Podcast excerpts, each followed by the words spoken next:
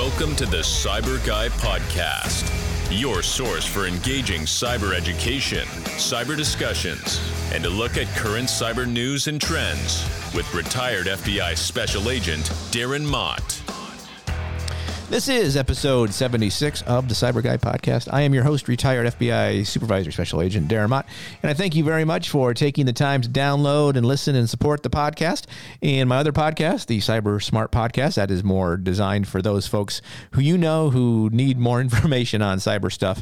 Uh, and it's kind of like Cyber 101, but in little seven to 10 minute chunks. So if you have the time, or know someone who would benefit from that, uh, send them over to that one, the Cyber Smart Podcast. Uh, this particular episode is going to be a little different than I've done in the past. I was honored to have been asked to be on the Lojo show podcast a uh, week or 10 days ago. Um, Lojo show is uh, hosted by Louverture Jones, who is a general board member and really the founder of BlackRock Engineering and Technology, which is a engineering and cybersecurity firm that supports uh, the defense industrial base and other agencies. Uh, and they are located in Melbourne, Florida. But he's got his own podcast. And so him and I uh, kind of got together and chatted about a host of many different things. Uh, within the cyber world, and he recorded for his podcast. I recorded for mine. So really, this is coming from their podcast, but they were um, nice enough to let me record it and use it as well to post here. So this this whole episode is basically going to be our conversation. Uh, I hope you enjoy it. And as always, if you have questions, thoughts, or comments on the podcast, feel free to hit me up, Darren at thecyburguy.com. But uh, after this interview, I'll come in, close out the podcast, and talk about some things that are coming up. All right, guys. So, folks, we're joined here today with uh, Darren Mott from the uh, Cyber Guy Show. Has his own podcast. So, we've got two podcasters here sitting on the line talking to each other. That might be a miracle in and of itself today. So, um, great to have Darren as well, and great to be able to again have these discussions and stuff with people who are knowledgeable. Darren's you know background and stuff too is really really uh, uh, something that's uh, that's that's unique uh, for folks who are in podcasting and stuff too, because he brings that other view and stuff too that we don't usually get to see. I got a good corporate view, a good DoD view of things, but at the end, as far as when we look at how we protect ourselves and what we're doing here in the U.S. and the things that really keep us up at night domestically, I think that's a handle that that Darren takes on there. So I'm going to have him also introduce himself there, and then I'll I'll go through kind of my background too. Louverture's, thanks so much. I appreciate the opportunity to come on and uh, and talk on the show. I guess we're talking on each other's show here as we we both record this this conversation, so it'll be one way or the other. Uh, like I said, I'm a retired FBI agent, uh, 20 years doing cyber and counterintelligence.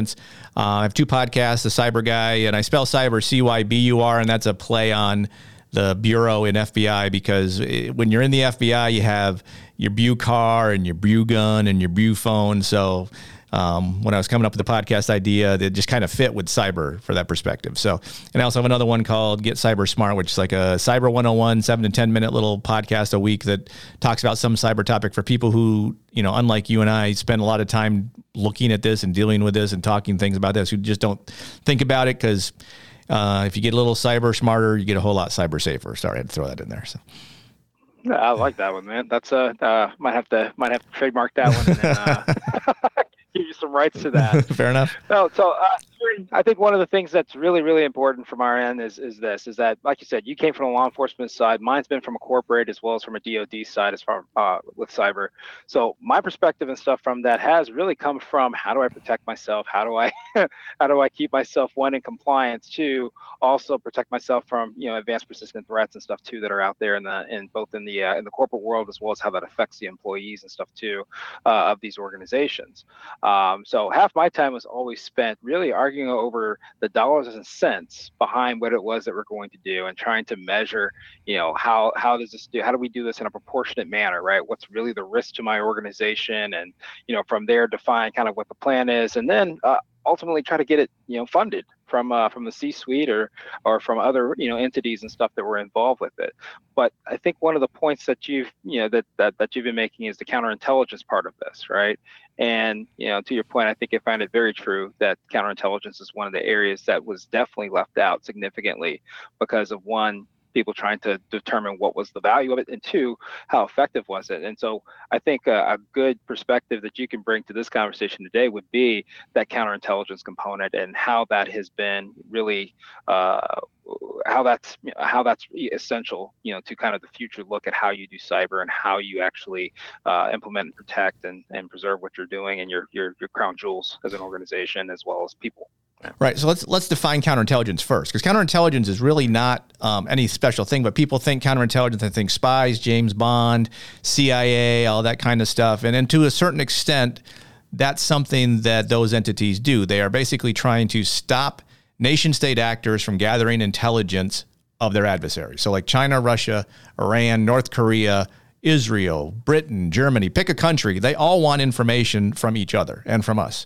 So, and they do different ways to do this. In the during the Cold War, we would send people over to embassies in Russia and they would spy on the Russians. Russians would send people over to the US and they would spy on us.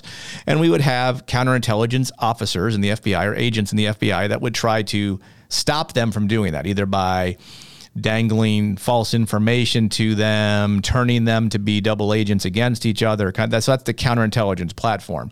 So from a cyber perspective, what does that look like? Well, you're trying to stop the cyber actors, be it nation state or not, because really the the whole cyber environment has changed. Because as you said you were looking at cyber from a how do i protect our crown jewels and how do i get money to fund that? I was looking at uh, from a different perspective what do the bad guys want? Who are they targeting and why are they targeting that information? And it was amazing how many times i would go to a company who got hit with a cyber attack. I never went to a single single victim who said well it was our turn we knew it was coming. You know, we, we were ready for it. They all said, I don't, I didn't think anybody, I, we had anything anyone would want. I was talking to a guy yesterday and he said, for most companies below like a billion dollars or below 100 million, they don't think they're targets. And I'm here to tell you, everybody's a target, not just of the criminal stuff. The ransomware is rampant; it's everywhere. But the nation state guys is just as important to them because there's there's a there's a variety of reasons they would want access to your network, either to launch attacks against what their ultimate target is. So, like, let's say you're, I'll give you an example. So, when I was in Cleveland, um, we worked a case where we knew there was a nation state actor. I don't want to give up the con- country name China, so I'll keep that to myself. But they had uh, compromised three boxes one at a local police station web server, one at a subway sandwich shop terminal, and one at a web server for a small company. And they were using that to launch, launch attacks against another entity.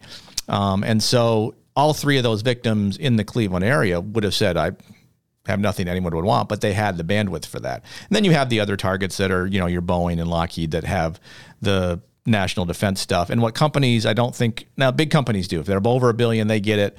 They have insider threat programs. But I would argue, and maybe this is a question for you, like in for the companies you've dealt with, what is their perspective on insider threat? Because that's really the number one counterintelligence area that most companies start with, because that prevents the insider from stealing information given to someone else. But how much of that and the stuff I've seen is just, well, we had to do this program because if we're a government contractor, DFAR says we have to insider threat programs. We say this guy over here does insider threat. He does training once a year. We're good. What, what is your, what's your perspective on that? How does that look from what you've seen? Your biggest and largest 20 or so aerospace and defense companies, and you could probably name them off the top of your head for the most part, that make up the most amount of revenue in aerospace and defense, have always had a very huge focus on insider threat, especially over the last 10 years, right? Being able to use behavioral analytics, a lot of them have developed a lot of their own stuff in order to do that. They weren't just going to vendor to vendor at that time. They actually created their own behavioral analytics platforms and stuff too, in order to look at what are the behaviors and stuff from an insider, th- insider threat program is there. And here's the thing each one of those organizations has to go through annual training anyway, insider threat training and operational security, right? And so, it, based on the principles and processes you have for just let's say your uh, you know the person-to-person behavioral uh, behavioral controls and stuff from there, like hey, this person seems like they have a little bit more money than what they should, or right, oh, they seem to be taking more vacations than what we know that hey, they're making twenty-five thousand dollars a year. How are they doing this, right? Mm-hmm. So they knew that they had to start to apply that within uh, within their within their technology within their collaboration, communications, and computing uh, architectures because they knew that that was also a big case of where they could have huge loss of information as well as be liable and stuff for that. And as the years have come on with things like the DFARS clause and stuff too, and you know the eventual CMMC you know component here, that has become even more uh, more vigilant, especially when they look at the higher levels of that certification and stuff too for the future. So not only is it hey we're doing this because we know that this is a this is a you know this is a viable platform to be uh, either embarrass us or two to be a huge vulnerability for our national defense, but also for this now it's to also make sure that they're complying with the regulations, they're complying with uh, those capabilities and controls that they need to attest to now uh, under even things like fraud, waste, and abuse and stuff too in the future. There they have to protect themselves for that. So uh, that is starting to really um, uh, waterfall throughout the industry at this point. So you had your top big 20 there. Now you're looking at a you know industrial control base of what 300,000 or so companies. Mm-hmm. Uh, so that is starting to tread through, and so now you are seeing where smaller organizations, the 20 millions, the 15 million stuff too, where they only have let's say 100 or so uh, employees in that case, but they still need to be able to track and trace and stuff for that. So you see the influx of this capability is far as in the tools that are available from vendors, uh, as well as the focus of these CISOs as well as CIOs in terms of trying to really protect themselves. And more importantly, uh, they've tied it to your ability to generate revenue within those industries. So now the focus is really much higher at this point. Um, financial industries, on the other hand, too, uh, they've been very big in this area uh, for years because that's something that they've had to track for years as well, as far as what your financial spending and stuff is, uh, how is that used, and then having to report as well because they have the you know, they're obligated to have to report on some of these things too, just based on some of the internal regulations within that industry. But you know where they're not doing it, where they need to be doing it, is in education, in, yeah. in higher education, because you have all of these um, foreign students coming over from threat countries, and there is a percentage of them that are here for intellectual property theft, if you will. I mean, for lack of a better way to state it. And you know, in the in the university system, it's like, well, we you know, we want to share information, we want to share intelligence. I think it's starting to get a little better because there's been some reports from um, DHS and others that have highlighted issues with that. There was actually a letter, what, three years ago that went out to all of the universities about, you know, nation state actors sending students over are stealing your stuff and you need to take it seriously. Because i know i here in, when i was in huntsville as a ci supervisor i did a lot of outreach. I got a lot of calls from a lot of colleges saying can you come talk to us about this? Because we don't understand what it means. So i had to go talk to them hey here's what it means. But you know beyond the dib beyond i mean healthcare i would think has a pretty good program with hipaa and you have to store all that information and, and like you said financial with mm-hmm. pci pci and, and such. But you know there's there's still millions of other companies that just it's not something they think about because they don't think they have anything anyone would want and that's a right. bad thought to have.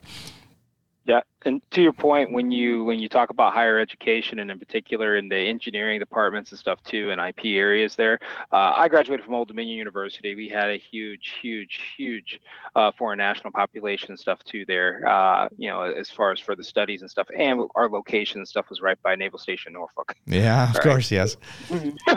With well, many programs integrated, so you look at these these programs at schools like Old Dominion, George Mason, and stuff too, who have this great pipeline to DoD as well as other research apparatus and stuff that's out there um, from an IP standpoint. Um, there are you're right. The, the focus is not has never really been strictly and swiftly on uh, security within those. Uh, it has been with available and that new shiny penny. Can we develop that? Can we make it happen? Can we make it work? And then, of course, from a university system standpoint, for anybody who's tried to sell into the university systems in the U.S., mm-hmm. it, it's tight knit, and they will borrow and steal from each other as much as possible in order not to pay. so yeah, it is that yeah so that concentration you're absolutely right it's been uh, it, it is something that uh, that leaves something to be desired however things like universities and research universities that use uh, uh, federal dollars and stuff now, um, again, they're starting to be driven to, okay, you now have to account for this. You have to account and report to this. You can't just deploy this high performance computing environment and stuff here that uh, uh, that's going to, you know, provide, you know, work as far as analytics and AI and build on to the next future there without controlling that. And we used to think, hey, we control that through things like um, uh, through like uh, ITAR, right? Mhm. And then have them sign TPR uh, uh, technology control plans, right? The TCPs and stuff that they would use for that. But even that is not far enough at this point because all you're saying is, yeah, we're watching them. Right, and here's the problem, right? Because so technology Yeah. moves like like re- like really fast like this, and the bad guys are right behind it saying, "Okay, I can we can modify, we can figure out a way around that." And not just technology, but even you know things in place to protect technology. Law enforcement is way back here, and then your politicians and all the administrators who come up with the compliance are way down the road. So now compliance is coming in, but by the time compliance is even installed to be used, let's take CMMC for example. So, you know, we've both been around since the CMMC started 1.0 or 0.4 in 2019. In 2020, those first contracts are coming and you're going to have to be CMMC compliant. Uh, has there been a certification yet? No. Why not? Because it's not due till next roadmap- year. The roadmap's pushed down the road Right. again. yeah. so, I mean, you know, uh, we can we can do compliance all day long, but the bad guys don't, they're- how do we? They're going to find their ways around it, and then so I mean, I don't, I don't fault the the people who do the compliance and come up with the compliance ideas. I understand why you have to do it, but you know, it's just not. It's just it's the it's the bureaucracy that we live in, and bad guys are always going. to Bad guys are always working, so it's easy for Right. them. Right. Right. I mean, bad guys are always working, and the other part is we look to further things like we have this focus now on things like AI and quantum computing and stuff too. As that moves forward, well, guess what? You kind of exponentially increase risk and stuff with that Yeah. because of the speed of computing, the speed of which you can do things like decryption and stuff now, right? Mhm. Uh, but you know, true pioneers at the end, right? They're not going to look at the security component, right? Right. It's going to be, we need to press forward, right? We got to Yep. get this to market. We need to see our vision and stuff from it, and just like that, you know, regulations and controls and stuff for that, um, and and even the education of uh, workforces and stuff on how to protect yourself are going to lag behind a good two and three years behind, you know, as far as being able to do that, and that leaves that opportunity. That's the opportunity gap there um, you know, because funny enough, you're still gonna have to connect that stuff to legacy stuff that uh, Right. still is Well, I mean, wearing old vulnerabilities and everything else, right? I still love every time I see an article that oh a Windows XP that was unknown on the network got popped. yep, yep, yeah. And, and these are these are huge, you know, these are huge events. I mean, these are huge events. I mean, Colonial Pipeline and everything else, right? When you talk about what what actually happened, and you go, okay, was that really? That was not very complicated. Right. it was really somebody already did this and Latin waited for years before they actually took advantage of that, right? Um, yeah, and, and that's what you see, uh, and you, you you see it throughout. Uh, you even see it throughout our lives as well. You know, how many people still are using an iPhone? Let's say iPhone eight. Right. Right. Because they Right like the button. They want the button. Right. They want the button, right? or they're used to it and they don't want to change. Yep. Right. Right. Right. Well, it's amazing. Like you, you mentioned Colonial Pipeline. I mean, it and that just goes to show the lack of understanding of what the threat is. I mean, I say all the time, understand your threat, you can assess your risk. Colonial Pipeline didn't understand their threat because when it happened to their business network, which was not connected to their distribution network, they shut it all down because they didn't understand it. I mean, it's that's where our problem is. And if, uh, you know, and they're a pretty big company. Uh, SolarWinds. Yeah, That's it. they're they're huge. SolarWinds. Yeah. SolarWinds, pretty big company. I'm thinking is pretty big, and uh, they let a they let an intern change the password to their update server to SolarWinds one two three exclamation point. Great. Oh well, at least it wasn't the rainbow. Thank goodness. There we go. Yeah. But still, same same means at the end there. Right. Um, it's a, uh, a- yeah, yeah. I was just talking about as far as on how you know on, on how we build our envi- how we build our environments uh, back then and how we used to practice and say, you know what, if we see that it was a risk, we just kind of turn it off and try to separate it from the world. But the world doesn't really allow that now. You know, for you to be competitive or to be able to really link into the you know to the utility as well as the you know the benefits uh, that you can get from a connected world you know those days are over. So yeah now the things that used to be hey i'm still running a back system to you know to look at things like weather that has to go away. Right. right. You have to update that. And uh, these are industries that are reluctant to do that. If they look at things like life if they say hey you know what? Uh, we can go another 10 years on that because all that does is just one specific job and that's it And it's- uh, Yeah, and it's know, amazing to go away because you can't like you can't test you can't penetration test it because they say hey well yeah, we whoa, whoa, whoa, whoa, let's not do a penetration test because that might break it. Well, yep. okay. Well, if that's a if that's a problem, then wouldn't you want to do something to figure something out? Because if, if you get the right bad guy with the right bad intent, that's what he wants it to do. Exactly. Yeah. Exactly. No, we saw this with a manufacturing customer one time. They're like, "Hey, please don't scan that part of our network because it might actually clip off one of our refrigerators." Like, oh my gosh! It was a pharmaceutical company. You know? yeah. Is, uh... the fact that that is the high, the fact that that's a high risk right there probably should say you need to fix it. right, or update it, or find something. But I understand the I understand yeah. the price issues, the cost issues. But yeah. but I mean, do they do so? I mean, do the companies like that do like single loss expectancy, annualized, you know, return on investment as far as like if we have an incident, here's what we're going to here's what's going to cost us versus if we upgrade it, here's what the cost is. I got to think that's going on. If you, if you asked me this question three years ago, no, it was not a regular basis in which they went through that process. Um, what they typically had to do, for instance, if this company was operating, you know, and I'll just stay on the same company I was talking about there, you know, they are global manufacturing stuff there. The only reason why they had to go through this process of really looking at this was so that they could stay in front of their ISO audit because that was required for them to do business in the Europe. Mm.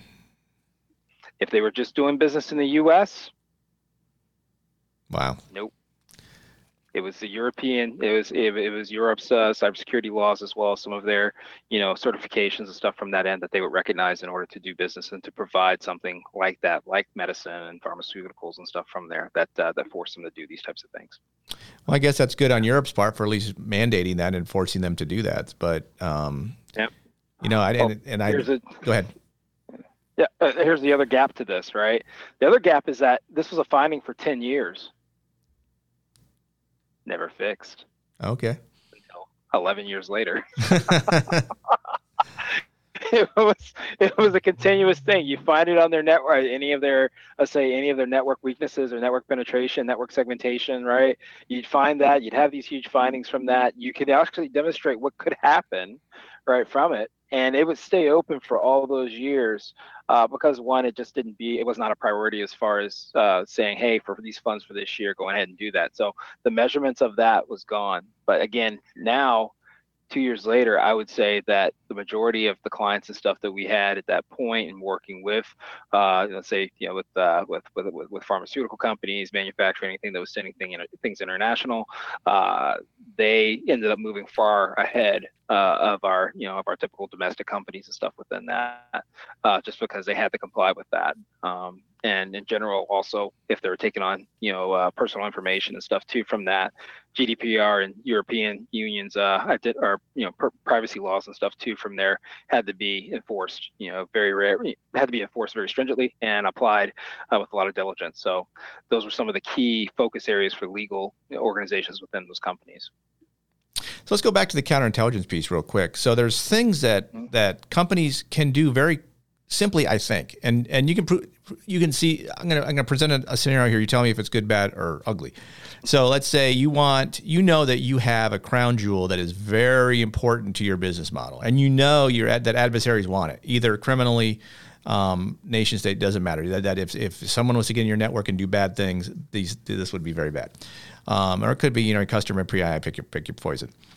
But you can two things you can do on your network that seem to be very cost effective that would alert you to both an insider issue or an external insider, meaning someone from outside who's now in your network and looking around. Because, I mean, as we both know, the average time for a company to detect an intrusion in their network is like 300 days. So they're going to be in there for a while. But you set up a folder and you call it whatever, whatever your super project is. Pick a, pick a special name for your project and you fill it with a bunch of encrypted files that have nothing in them other than these bogus encrypted files. And you set alerts on that folder and you hide it within a within a framework somewhere on your network.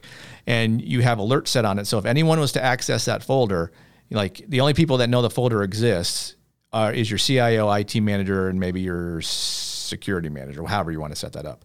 Um, and then, then if someone goes in that net, then that folder who no one should have access to, but they find it and they go in it, you know you then have a problem. Do you know of any companies that are doing that? Does that seem like it's an it's a something that I think from a counterintelligence perspective, it's something that seems simple to put forward that wouldn't take a lot of time and would provide you with an instant alert that perhaps you have an issue. I mean, it's not the only thing you should do, but from a from a if company's just looking to start down the road, what do you think of that as an idea for something to do going forward? Yeah, this is uh you know that that approach and stuff has been used as far as from a honeypot standpoint. Right. Mm-hmm. Let me tell you this: the, the, the folks that are trained nowadays, as far as to run these programs and stuff like that, they're not the same as what they were back in, say, the early 2000s, where we would set up tremendously exquisite honeypots, right? right. Mm-hmm some of the same characteristics that you're speaking of as far as really things that are enticing. Uh, it wasn't to you know try to catch them and throw them in jail it was really to monitor them and see okay this is what you're doing here are some of the methods you're doing right oh here are the type of rootkits and stuff too that you're starting to look at really deploying within our environment here are the tools and utilities that you have, right? And being able to discover that and then be able to apply that from a counter standpoint from our end within our network, that helped us decide a lot of times what was going to be necessary for us. Should we spend more money from a firewall standpoint? Should we spend more money as far as on the actual uh, endpoint that that's running on, right? Does it do we need more malware on this? Do we need to run a host-based, you know, IDS or so from that, right? That's what used to kind of drive those decisions there.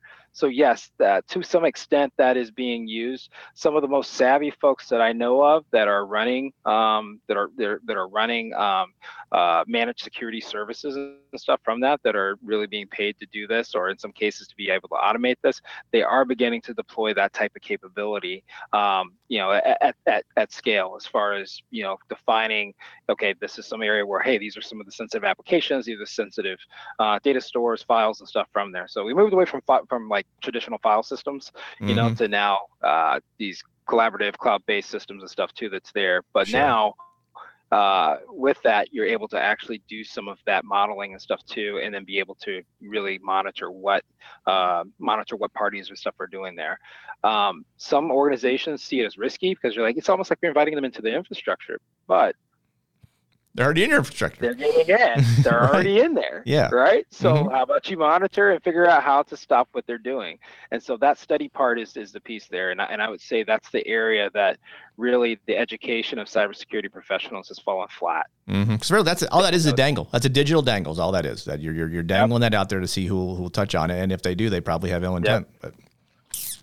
Yep. But yeah, uh, like I said, it, it, it's it's it's it's a it's a way to really you know define that and to really to you know do that. That's what we used to do for fun. Right. Yes. We exactly. Yes. Set those up. See what cyber, happens. That's, right? Yeah. Right. Yes. Exactly. yeah, that's what yep. we used to do for fun. But that's not what people do for fun anymore. So when you're speaking to an executive or so, or if you're speaking to um, someone that's any management position or a position of leadership that hadn't come necessarily from a technical background, they don't understand that, and immediately they say that's too high risk for us. Right. right? Yeah that is the barrier that's in there. So that is an area that, if I say from a leadership standpoint uh, within cyber, that don't just go with the business guy. You got to also go with the person that has that technical chops as well to say and discern, hey, this is a good way for us to really look and learn and see what's really applicable to our environment versus not.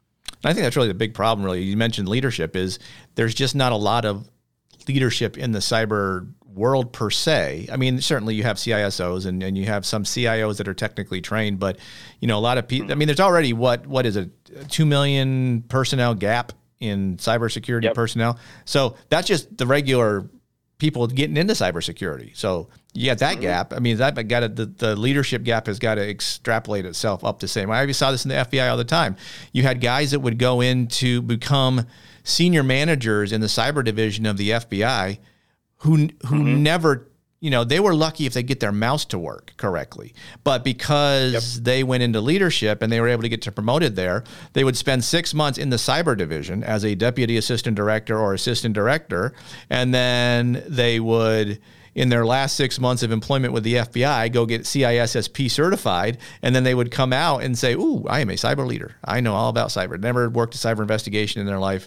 Um, and you know, uh, the good thing is, I think the private sector weeds those out over time. I mean, some of them are very good at leading people. So, I mean, there's a difference between mm-hmm. leading people and leading technology and, and thought process there. I think where the issue drops, and I saw this in the FBI, is you didn't have leaders with a strategy on how to deal with the problem.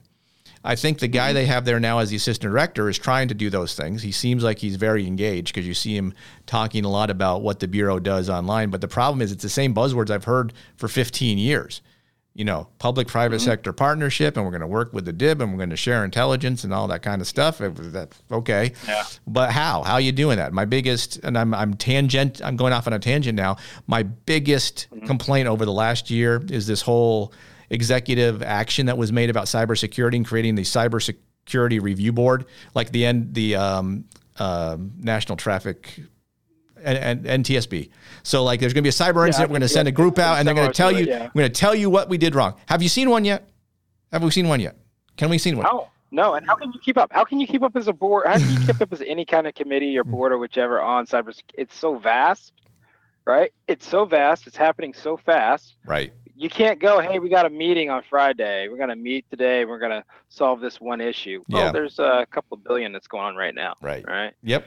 Uh, and when we talk about workforce, right, you, the two the two million dollar, oh, sorry, the two million person gap there, that's creating kind of a risk by itself because now one of the things that you have a hard time with right now is retaining your cybersecurity skill sets because guess what, the market is amped for cybersecurity practitioners to make a lot of money mm-hmm. by going from job to job to job, not really ever solving the issue at the first job that they were at. They're only there for six months and they're like, hey, you know what? I got a bump of $80,000 because I got this certification. Let's move on to that next one, right? So you get this thing where you just don't have that staying power where you've got the staff and the people who are really familiar with your organization, your network, and everything else to really do the security in the way that it should be done. So instead, you got folks that have memorized some controls and say, hey, do you have this control?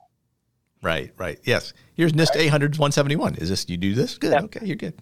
Yep. Instead of how do you guys parse your files and kind of go through and identify where you're hashing and stuff to maybe gone awry as far as your SAM, right? Mm-hmm. Can you write a pro script or whichever to go through that? Very rare do you find that skill set right now that you have people that can do that as well as go toe for toe with a software developer or with an application developer in the organization to go what you did right there is not correct it's not right and the developer says well it won't work if i if i don't do it this way. Oh yes it will. You'll find a way. Right? You don't have that you don't have that interaction anymore right where you have that argument. It's just hey did you check this box? Yeah i checked it. I ran it through our raptor framework and stuff from that and it, it should be good. That type of analysis is gone. So you get a lot of buggy code and stuff out there to put a lot of uh, still a lot of um, uh, vulnerabilities that uh, just don't get fixed. The bugs yeah mm-hmm. and you know the other problem is so you have so again, wrapping back around to the counterintelligence piece, the whole thing with cyber is you got yeah. cyber and a human. If you got cyber and human. You got both those two sides. So if they can't get into you from a cyber perspective, from a human perspective. So in a company, your two main areas that protect that are your CISO and your security officer, your physical security officer. Yet those two guys don't seem to ever want to talk to each other because they're like you're infringing on my domain. And so, and I, I get that I'm, I'm, stealing this from a guy I talked to yesterday on, on, I recorded a podcast yesterday and I talked to him and he said this, that's the problem is the CISO and the physical security guy don't, won't, don't collaborate enough. They, they argue over their mm-hmm. resources and they feel like you're jumping in in their, in their framework. And that all that does is leave more, more risk for the company beyond all the stuff you just talked about, not the code and everything like that. So you now have those three yeah. areas where, where it's just, I, I'm not sure how we how we split this baby or or, or fix you're never going to fix the problem. But i think at the end of the day we really just have to shoot to how do we reduce the risk. And and i think it's all these all these things combined in, in pieces that are most important. Yeah. Yeah some organizations have gone as far as to label a position called the cso which has both physical security requirements and cybersecurity requirements. So uh, you'll see that in a lot of the utilities and a lot of the power and energy and industries in that case, because from a critical infrastructure standpoint, um, you know that's that's associated. It's critical that you get your physical security right, but also your cybersecurity. So they have the position now CSO. Um, what certification you need for that? What's the certification that's required? The same that's needed for for a CISO, I guess. That's true because there's the physical domain on the CISO on the CISSP test, right? Well, I always say I was like, so you need to find a cop and a geek and put Right. them all together, and that's your CSO. There you go. So I should get my CS. I'm actually working towards my CISSP right now because I figured I have a master's degree in cybersecurity. Why would I want a certification? But now I just need it just so I can say, "Ooh, hey, I got this certification. I passed the test." Uh, I, I will tell you right now, some of the best ones I know have exactly that background where they were in law enforcement prior, right? So Mhm. they understand physical security and understand human behavior and stuff from that end. And then they went ahead and moved forward to the cybersecurity route. A lot of folks going to like University of Maryland and stuff for that. So Mhm.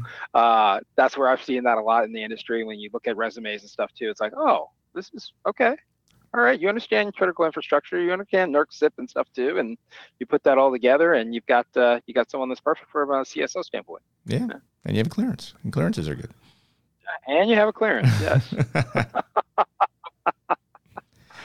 No, it's uh no, it, it is a unique industry. I we've been calling it kind of like an amoeba nowadays, right? It just Yeah. kind of takes on the form that you know the the environment is you know, is pushing it towards. And you know, at one point, you know, four years ago, we weren't really talking about um, automation or the see machine learning and stuff in our tools from a cyber standpoint. We thought about it, but it was kind of like, oh, that's way on the horizon, all right.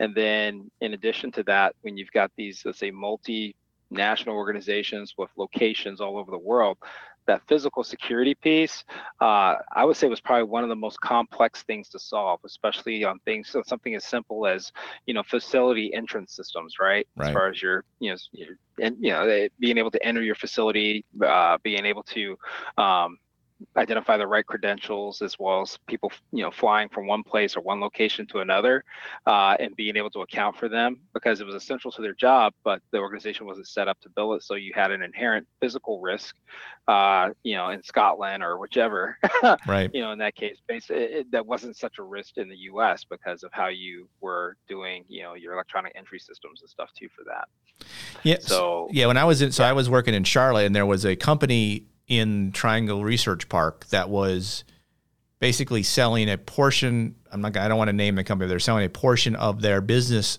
model to a Chinese company, and so we had to go to them and talk about, hey, here here are the risks that you are incorporating by selling this business platform to the Chinese for what they want to do, and how are you going to protect U.S. interest and intellectual property that you have from being compromised by your now Chinese ownership? And they said, well, you know, mm-hmm.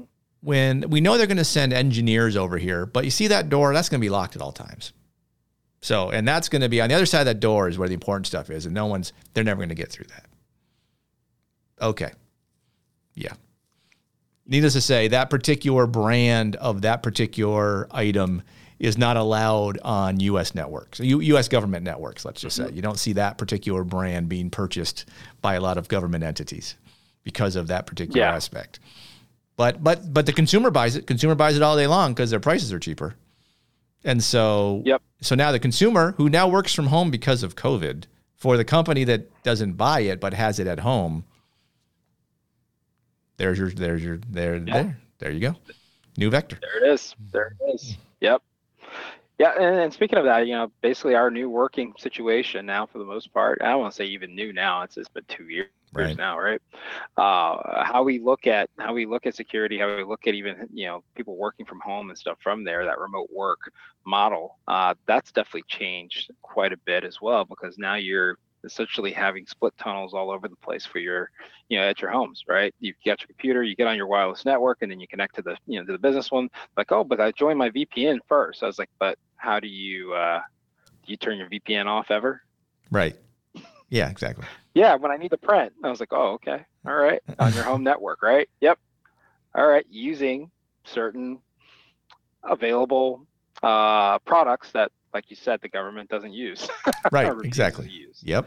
right? Yeah, it's right there in the house, right there at the home. You know, it's uh, uh that is different. That is a whole different, uh, you know, uh, again, attack vector, an opportunity that's there, uh, and it does make it more susceptible to folks just kind of going around the neighborhood at that point in time, monitoring networks and stuff too, home network. Which, you know, I'll admit too, yeah, I'm not that great as far as on my home network. Right. Oh yeah, no, I understand. Yeah. But, you know, yeah, yeah, because people got to join it, right? My kids got to play their games on it. and- Exactly. Yeah. When your your mother in law comes over, she's got to have wireless for her iPhone. Uh, yeah, and by goodness, do not have do not have a 16, you know, a 16 right, exactly. Password, Better not right? be complicated. Because that's gonna try. Yeah, that's not gonna. That's not happening. Because Right. you're gonna be stuck on the phone with the go, huh? But hey, What, what's that password again? as long as you name your SSID for your for your network FBI surveillance van four, no one will connect to it. we have two of those. right. We have two of those in our neighborhood. Yep. There's two of those right in our neighborhood. Yep. So yeah, as soon as you pull it up, you're like, oh my gosh, you know who it is too. So Right. Exactly. it's the cynic. It's always the cynic that's down the street. Uh, Mhm. and the super cynic has it as CIA van number one.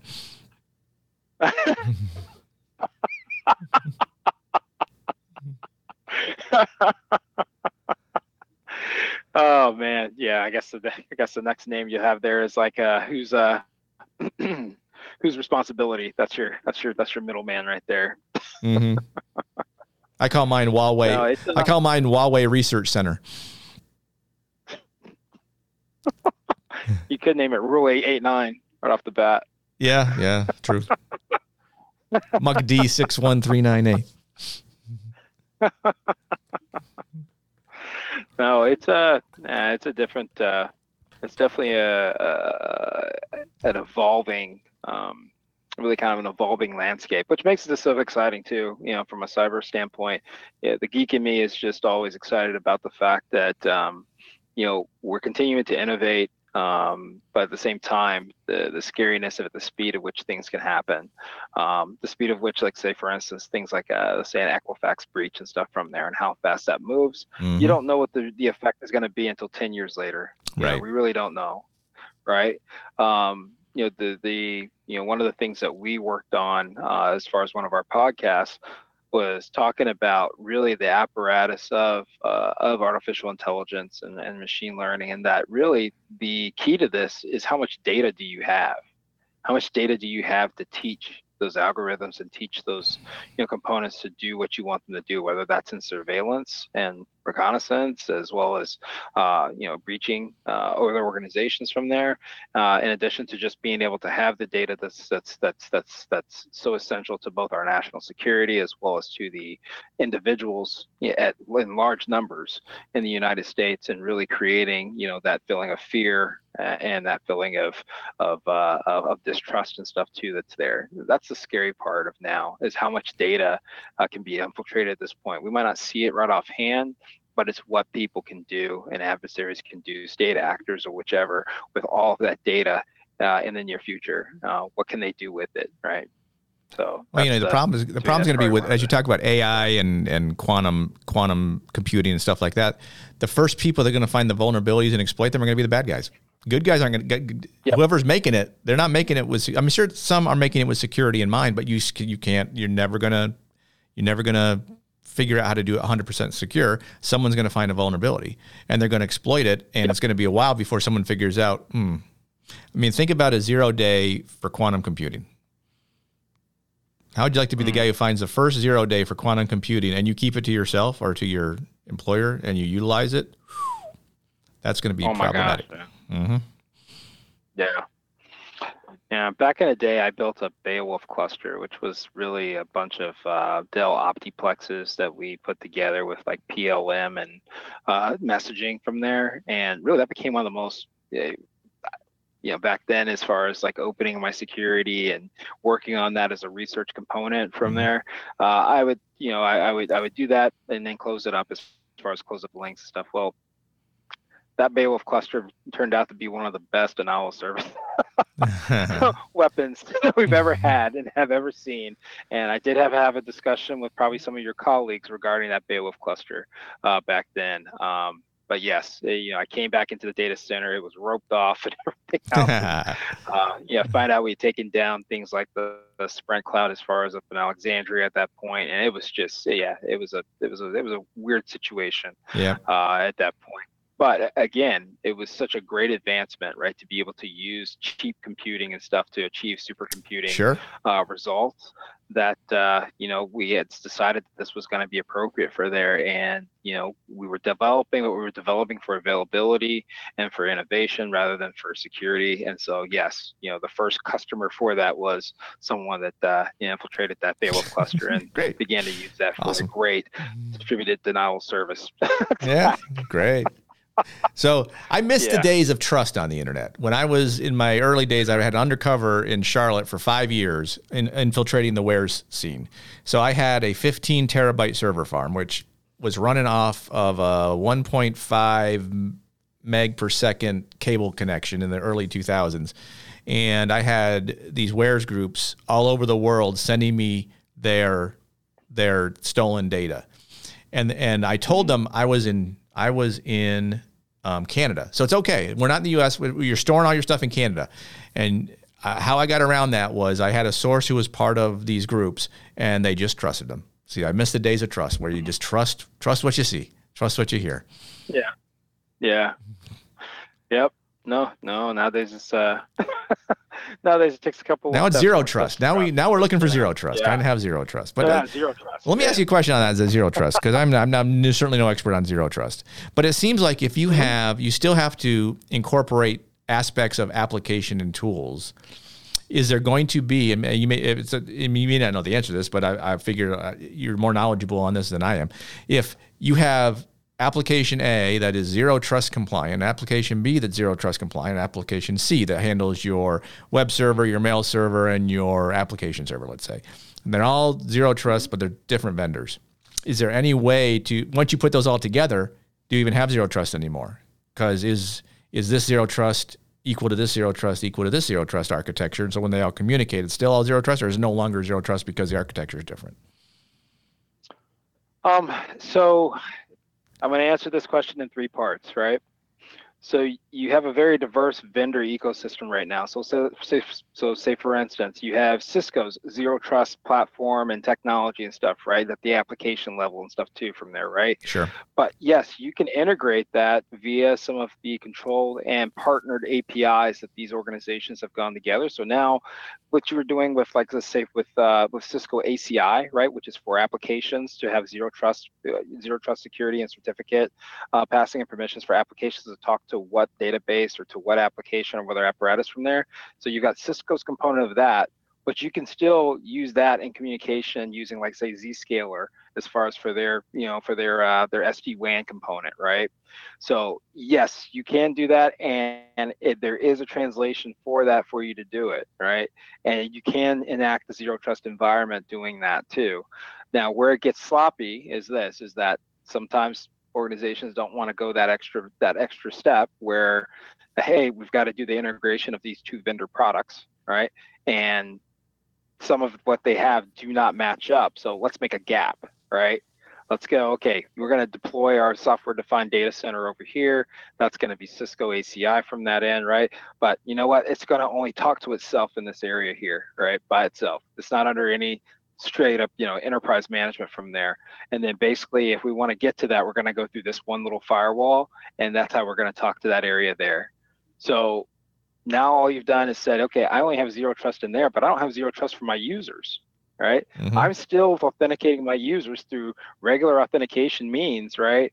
And then they're going to come through a firewall at this point because of some trust rule that I've made for the firewall, and now they can get to that zero trust environment, which yes, no longer makes it zero trust. right right? Got to try something. So if you're sloppy, if you're sloppy in deploying this and doing that, no, you're not going to achieve the the, uh, the the goals of the of zero trust, right?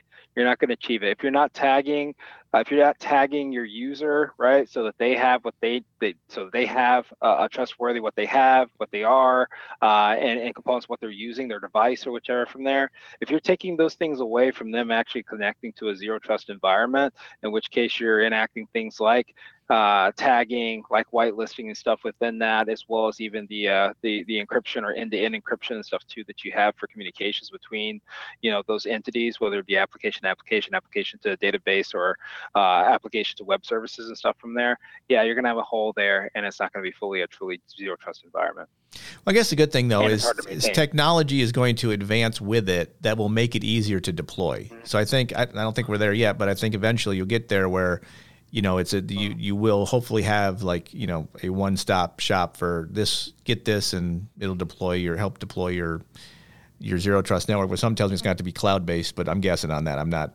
I'm, I'll be honest. I'm not as well versed in zero cloud technology myself, but yeah, yeah, the, the, the cloud-based component or the hybrid cloud component does uh, it, that seems to be the more realistic way to be able to do it because what it does is it brings people to a common platform at that point so that you can have trust amongst organizations and trust amongst others and also be able to trust that they're security and trust system right there integrates appropriately. Right. Um, so yeah, it typically is that if folks are still kind of using more of their own data center and their own homegrown tools and everything else that go along with that, uh, that just creates the complication. And this is, you know, this is common, right? Organizations are going to adopt technology at different rates, right? some organizations have adopted technology they do their refresh every three years on everything right? And they keep up with that because you know that's important to them. Availability is the most important thing for their organization so they want the latest and greatest and the fastest right? Others are a little bit more strapped right? And say when we talk about like the airline industry right? More strapped for cash. It's a small margin that they make. Therefore they can't just go and invest and invest and invest you know money within you know in, in, those entities in order to really increase their technology and then move to a zero trace zero trust model. It's difficult to do that. They're large and they are patched together right?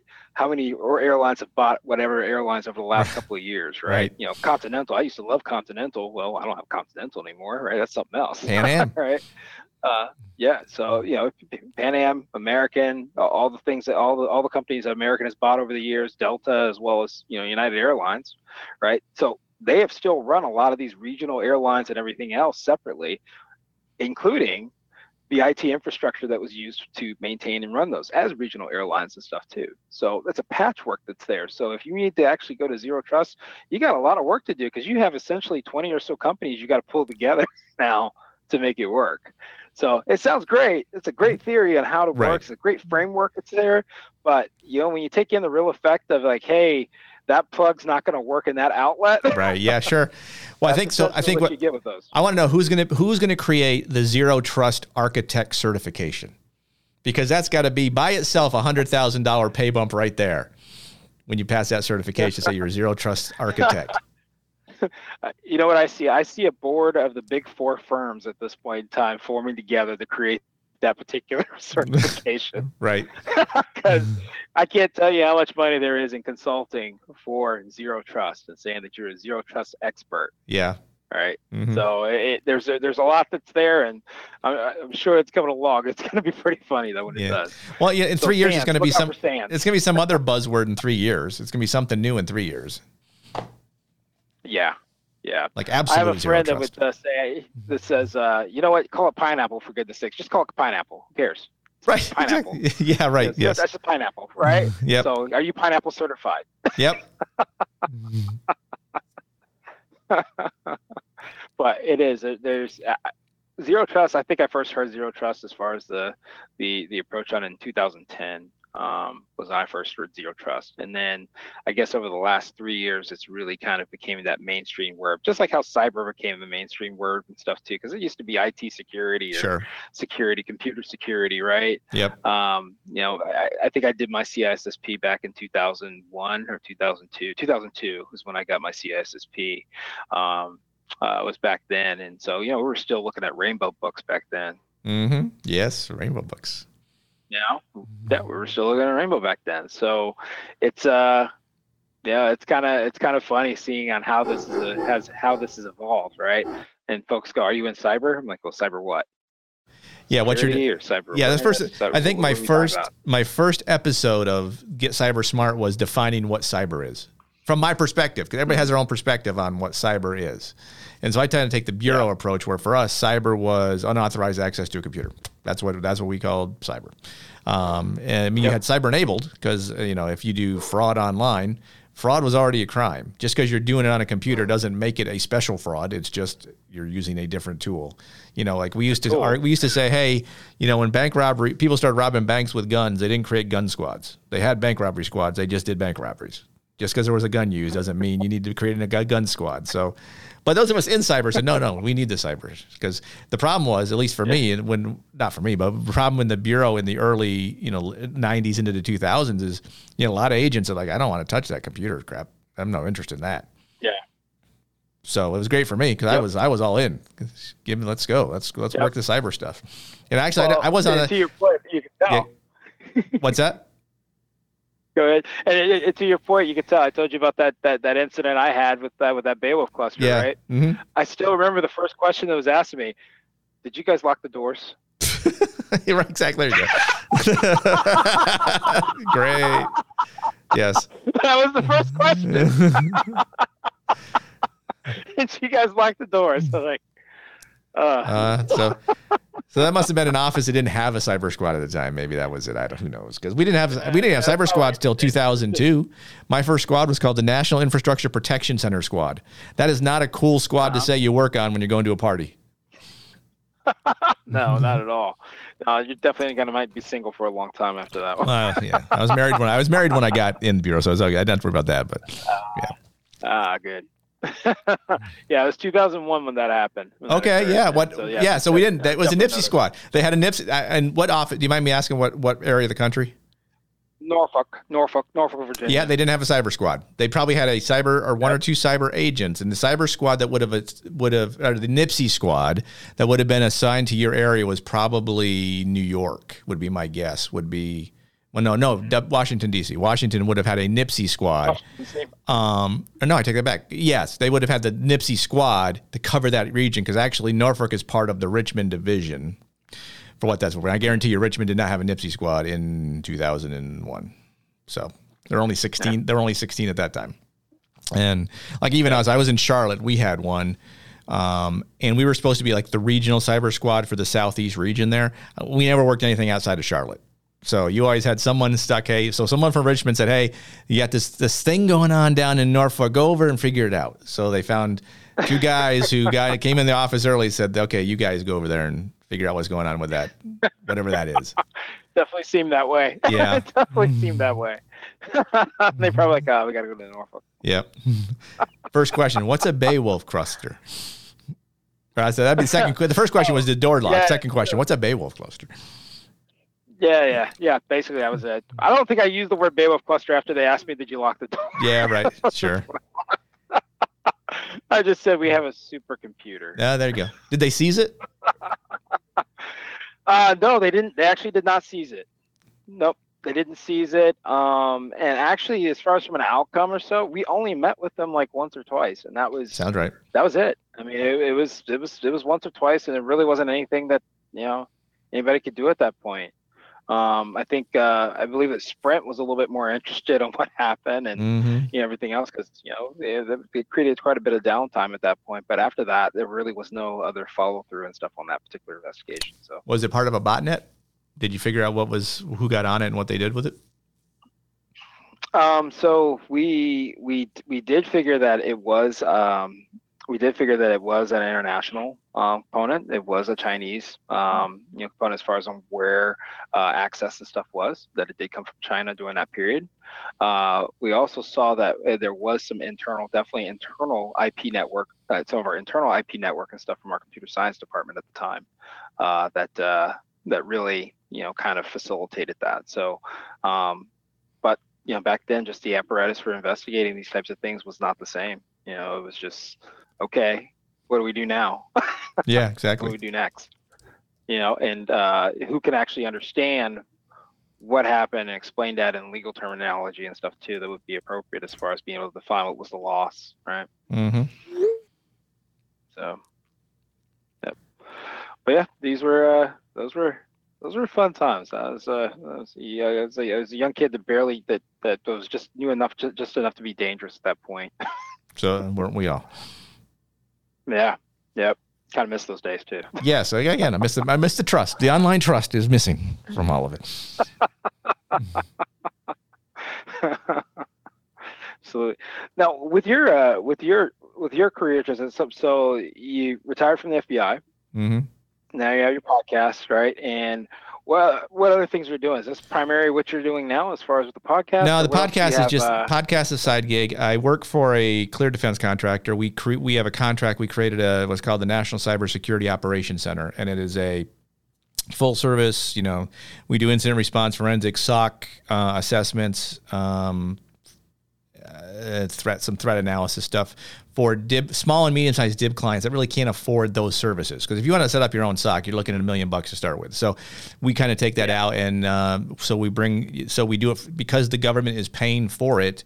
Then if you're a small and medium sized DIB cuffs company anywhere in the country, you can come on and get our services. Um, so we're it's it's part it's a prototype so we're still building it out. The idea is it ultimately will be one of these things where this is the first one and it'll it'll expand out. It's kind of the idea behind it.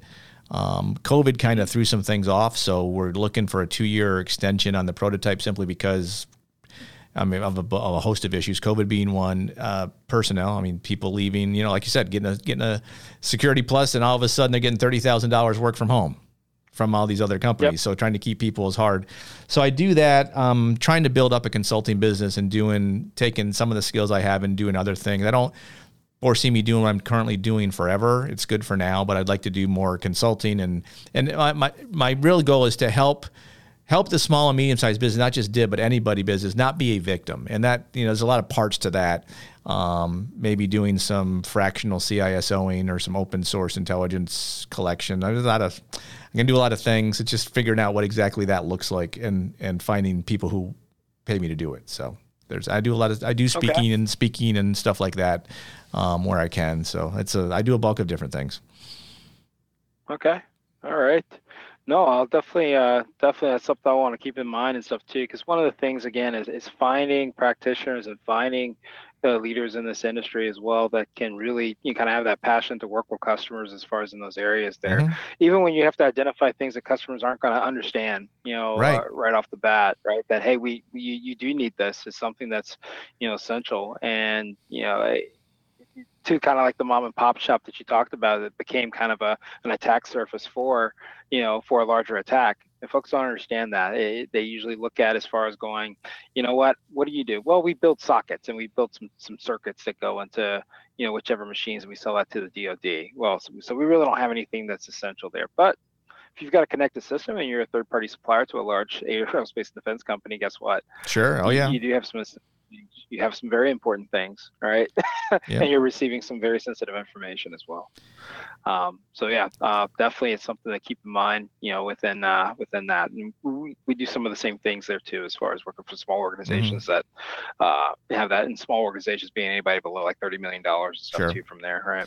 And I think being a former teacher, it's it may I, I think I have a, a certain skill set to be able to explain why you need to worry about these things and, and why these particular services will be valuable to you or maybe why these wouldn't. So yeah, that's mm-hmm. I think that's my niche. Still trying to figure out but I'm still I'm still trying to figure out what to do with my life at this point. So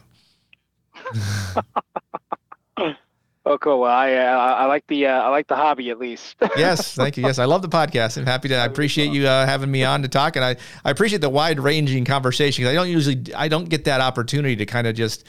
Um, I, I it sounds like a lot. Like I'm venting a lot, partially because I'm on somebody else's podcast, so I don't necessarily have to be be uh, be reserved anymore. I can kind of let it go. So I appreciate that. no, this is great, man. Uh, I think being able to have these type of dialogues with people and, and, speak to some of the the issues and stuff too that's there, but not just that, but just, just be able to share perspective too, mm-hmm. uh, has been um, you know is definitely uh, rewarding. I think uh, listeners and stuff too will definitely appreciate that too, um, as far as having that and having that back and forth and stuff there too. So hopefully we could do this again as well. Um, you know, a couple more, couple Anytime. months or so from there. Yeah, absolutely. Get together again and look at that kind of what's going on in the in the world around us and, and having it in particular like even around the holiday season uh, I yes. love talking about cyber around the right. holiday season yep yeah right around first monday in november is very important or, or, i'm sorry the last monday in november is very important for people from a cyber perspective yes it is yes yes it is yes it is all right man well thanks a lot man enjoyed having you, and and uh, look forward to staying in touch with you as well on this. And uh,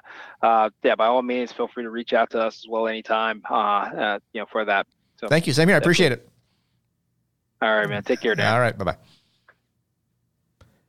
Want to thank Louverture Jones again for having me on his Lojo Show podcast. I had a great time talking about a host of different little topics, and he was nice enough to allow me to kind of take some of the stuff he was talking about and go in different directions. And so I hope you enjoyed that particular conversation. I'm always interested in input about stuff on the podcast. Like I said at the beginning of the podcast, email me, Darren at thecyburguy.com. I always love to get emails. I respond to everyone that I get, uh, which don't seem to be a, many. So feel free to email me with any topics. If you have thoughts on topics you'd like to hear, you can hit me up with that too. If you have someone who you think would be valuable to be, you'd like to listen to or have me interview on the podcast, I'm happy to do that as well.